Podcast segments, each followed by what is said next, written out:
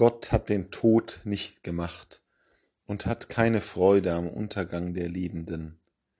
Zum Dasein hat er alles geschaffen, und heilbringend sind die Geschöpfe der Welt.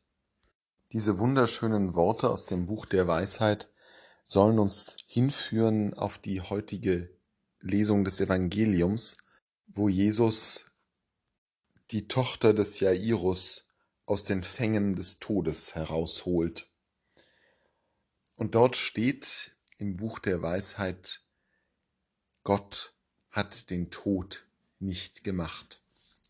Das ist eine fundamental entscheidende Aussage über Gott.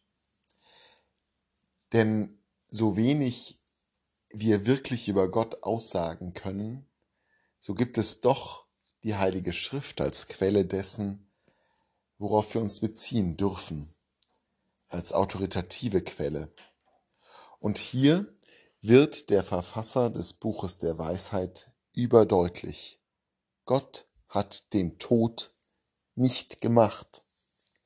Gott ist eben nicht ein eigenartiger Spieler, der Gut und Böse, Schöpfung und Untergang, Licht und Dunkelheit und eben Leben und Tod erschafft.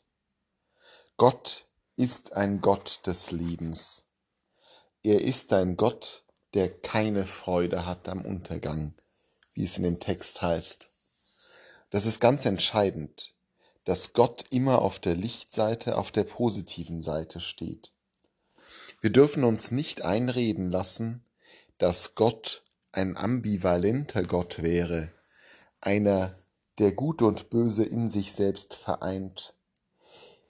Nein, Gott ist parteiisch, und zwar bis zum Exzess parteiisch. Er will das Leben, er will das Gute, er will das Positive, er will die Freude. Das ist Gott. Gott schafft diese Welt und sagt, es ist gut, es ist sehr gut. Tod und Dunkelheit, Vernichtung und Zerstörung sind Gegensätze zu Gott. Sie sind Orte, wo Gott nicht ist.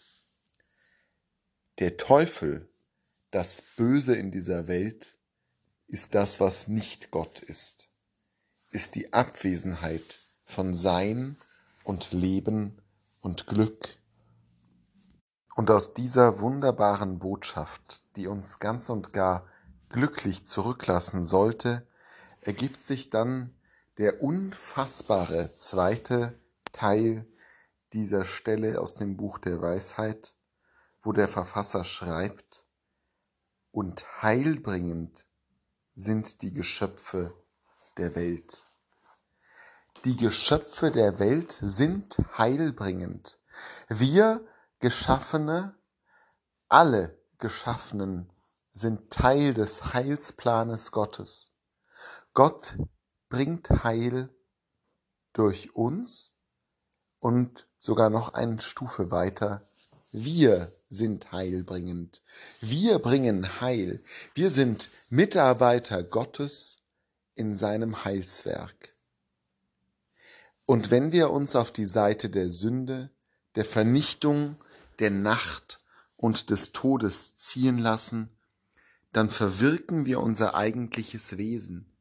Wir leben an unserer eigentlichen Bestimmung vorbei, die darin besteht, dass auch wir das Gute, das Schöne hervorbringen, dass wir Glück empfinden und Glück weitergeben, dass wir am Schöpfungsakt Gottes Anteil haben, indem wir Leben hervorbringen und Leben pflegen.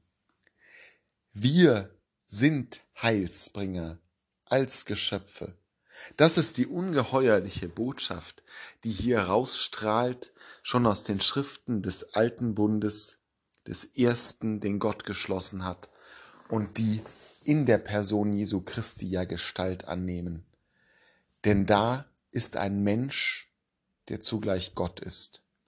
Und so wie hier Gott Mensch geworden ist, so können wir Menschen uns Gott annähern, können immer mehr an unserer Gottähnlichkeit arbeiten und Stück für Stück das ablegen, was nicht Gott ist, was Tod und Sünde und Finsternis ist.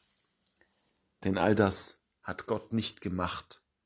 Es ist das Gegenteil, das schwache und am Ende niemals siegreiche Gegenteil Gottes.